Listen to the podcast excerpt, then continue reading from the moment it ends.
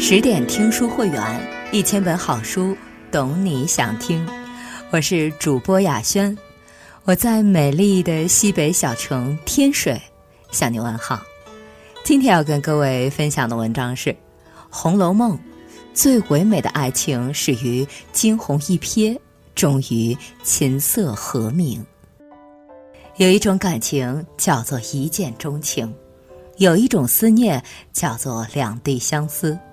有一种幸福叫做相伴有你，有一种默契叫做桃李不言。好的爱情一定是两情相悦的爱情。《红楼梦》中，贾云与小红虽然出场不多，但二人仅一面之缘就碰撞出爱的火花，之后二人跬步躬行，收获了爱情与事业的双丰收。女人眼中的好男人，不求顶天立地，唯求踏实勤勉，如小红眼中的贾云；男人眼中的好女人，不求尽善尽美，唯求心地纯净，如贾云眼中的小红。只因在人群中多看了你一眼，从此再也忘不了你如水容颜。贾云去拜见宝玉，在外书房等候。一个娇声嫩语的丫头恰好过来，宝玉的书童贝明说道：“这就是宝二爷房里的，好姑娘，你进去带个信儿，就说廊上的二爷来了。”那丫头听说方知是本家的爷们儿，便不似先前那等回避，下死眼把贾云盯了两眼。只因为这一盯，就此盯出一场唯美的爱情故事来。有一种爱情始于一见倾心。这个女孩说话简便俏丽，贾云很想问她的名字，可是又不敢造次。贾云恋恋不舍地离去，不经意间又回头看了一眼，却发现那个女孩还站在那里。贾云的魂留在了女孩那，他不知道女孩的魂也已经被他牵走了。白日不到处。青春恰自来，女子本名林红玉，为了避宝玉、黛玉的讳，大家都叫她小红。同所有女孩子一样，青春年少，谁还不是有个爱情梦的宝宝呢？自从那日见过贾云，小红就总有些神不守舍了。这不，她的手帕不知为何不见了。小红在后院子里找寻手帕。恰巧宝玉要喝茶，跟前却没人伺候。小红进来给宝玉递茶，说巧不巧，此刻秋魂碧痕正好回来，看到这一幕，二人着实把小红好一顿挖苦。遭此一劫，小红对怡红院的心已经灰了一半。在自己房中，小红昏昏沉沉，见到贾云来了，贾云叫道。红玉，你的手帕被我拾到了。红玉一见贾云，顿时粉面含羞。这是小红的一个梦，梦中她听见贾云喊自己红玉，而不是小红。梦醒时分，留下一地惆怅。小红对贾云已经一往情深，她更相信自己的手帕一定是贾云捡走了。手帕自古就是传情之物。小红的心事真的能通过这方手帕达成吗？说来也巧，宝玉和黛玉之间也有一个手帕传情的故事。宝玉挨了打，黛玉很担心，宝玉让晴雯给黛玉送去三方旧手帕。黛玉体会出手帕的意思来，不觉神魂驰荡。宝玉这番苦心能领会我这番苦意，又令我可喜。我这番苦意，不知将来如何，又令我可悲。于一绵缠之下，黛玉奋笔疾书，写下《提帕三绝》。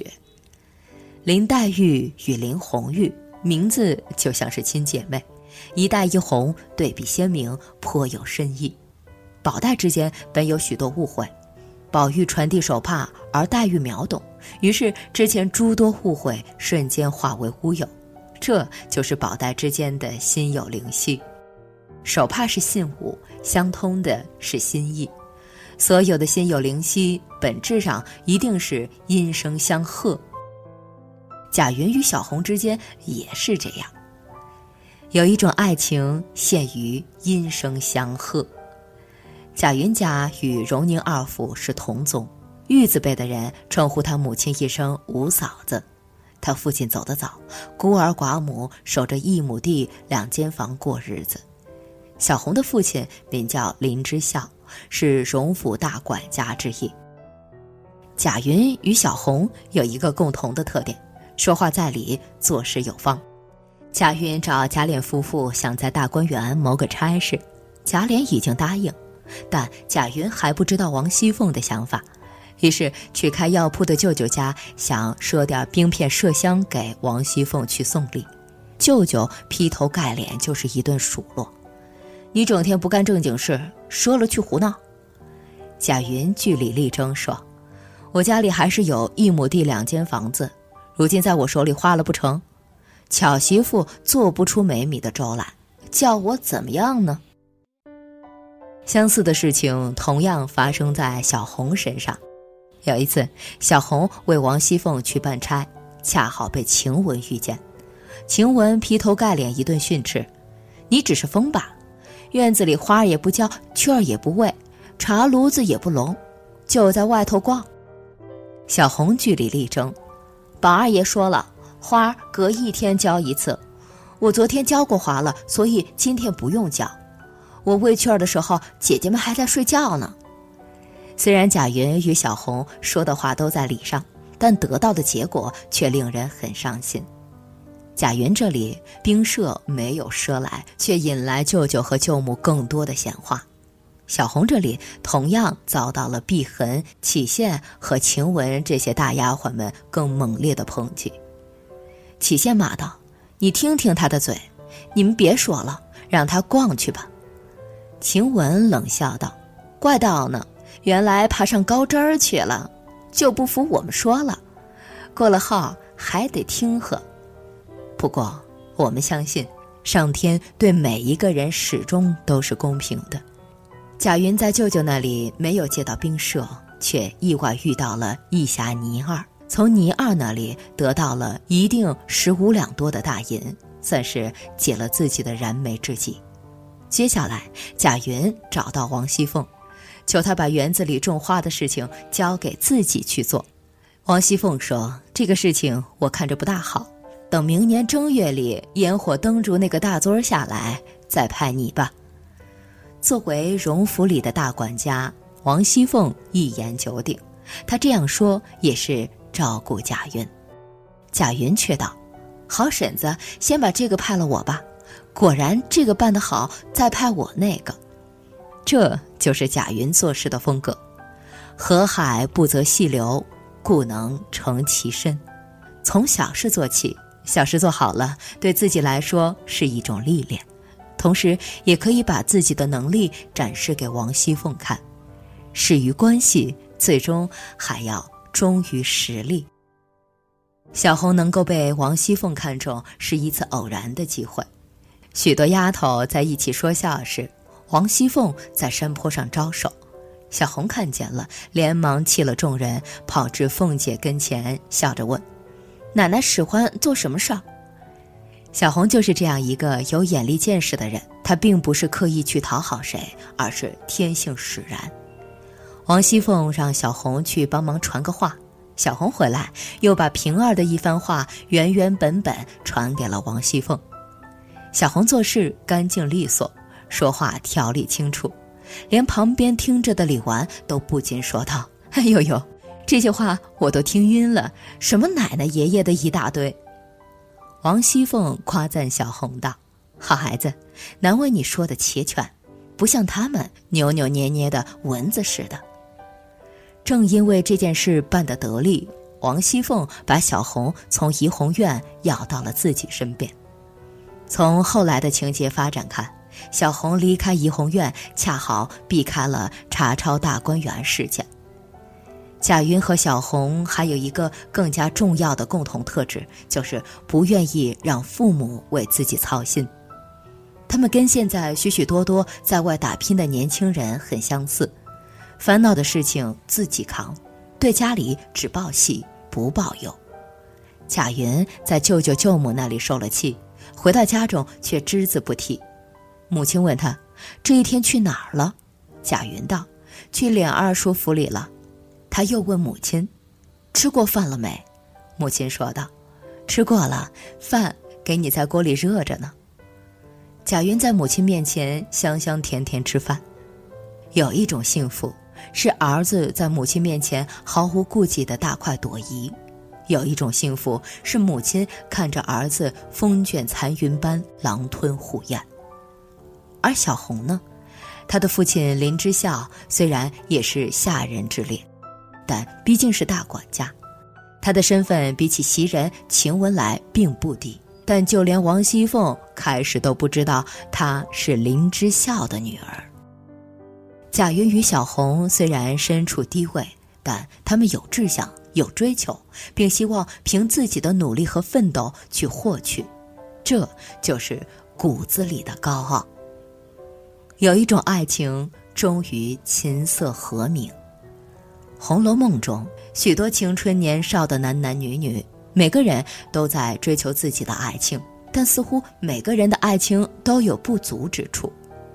宝黛之间的爱情是最情投意合，也本该最完美，却偏偏有一个宝钗插在中间。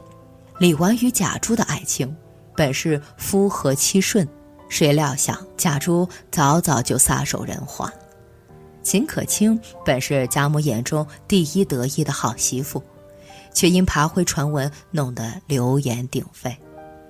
就连薛蟠也有自己的爱情，他与夏金桂是一见钟情，不过本以为是一段郎情妾意的佳话，谁知道等来的却是吼狮吞狼的悲剧。相比之下，倒是贾云与小红之间的爱情凸显单纯了。小红住在怡红院，开始也有亲近宝玉之心，但经历过两次鸡吵鹅斗之后，她悟出了“千里搭凉棚，没有不散的宴席”这个道理。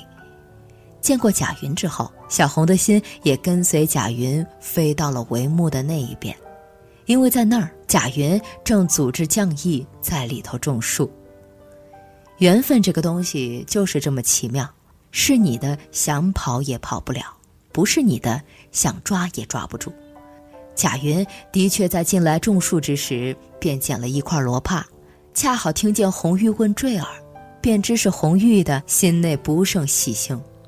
喜庆这个词用在这里真是非常奇妙，心生欢喜之意，满怀幸福之情，感恩幸运之神眷顾。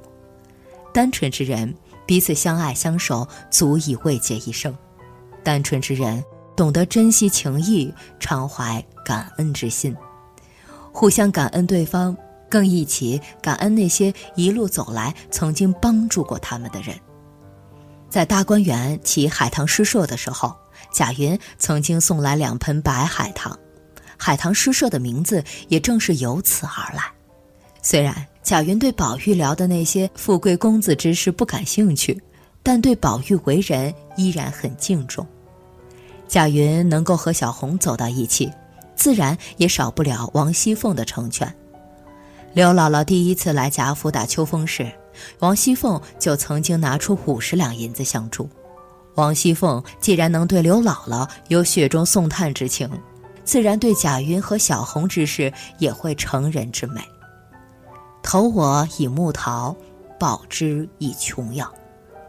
庚辰本第二十四回有知燕斋贾批道：“孝子可敬，此后来荣府失败，必有一番作为。”主流红学家认为，当贾家败落之后，贾云与小红一起去玉神庙探望王熙凤和贾宝玉，受王熙凤之委托，与刘姥姥等商议解救乔姐。并去大观园请求妙玉的帮助，也就应了仗义探安的之批。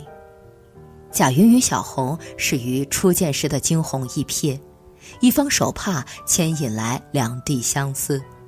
贾云从给大观园种花种树开始淘来第一桶金，与小红前后相随，音声相和，用受过的屈辱和委屈慢慢撑大了格局，终至琴瑟和鸣。他们的路靠自己一步一步走出来，每一脚都有痕，每一步都有迹。走踏实的路，做踏实的人，平平淡淡过踏实的日子，这就是最幸福的爱情生活。深夜十点，今天的文章就分享到这里。更多美文，请继续关注微信公众号“十点读书”，也欢迎把我们推荐给你的朋友和家人，让我们一起在阅读里成为更好的自己。我是主播雅轩，我们晚安。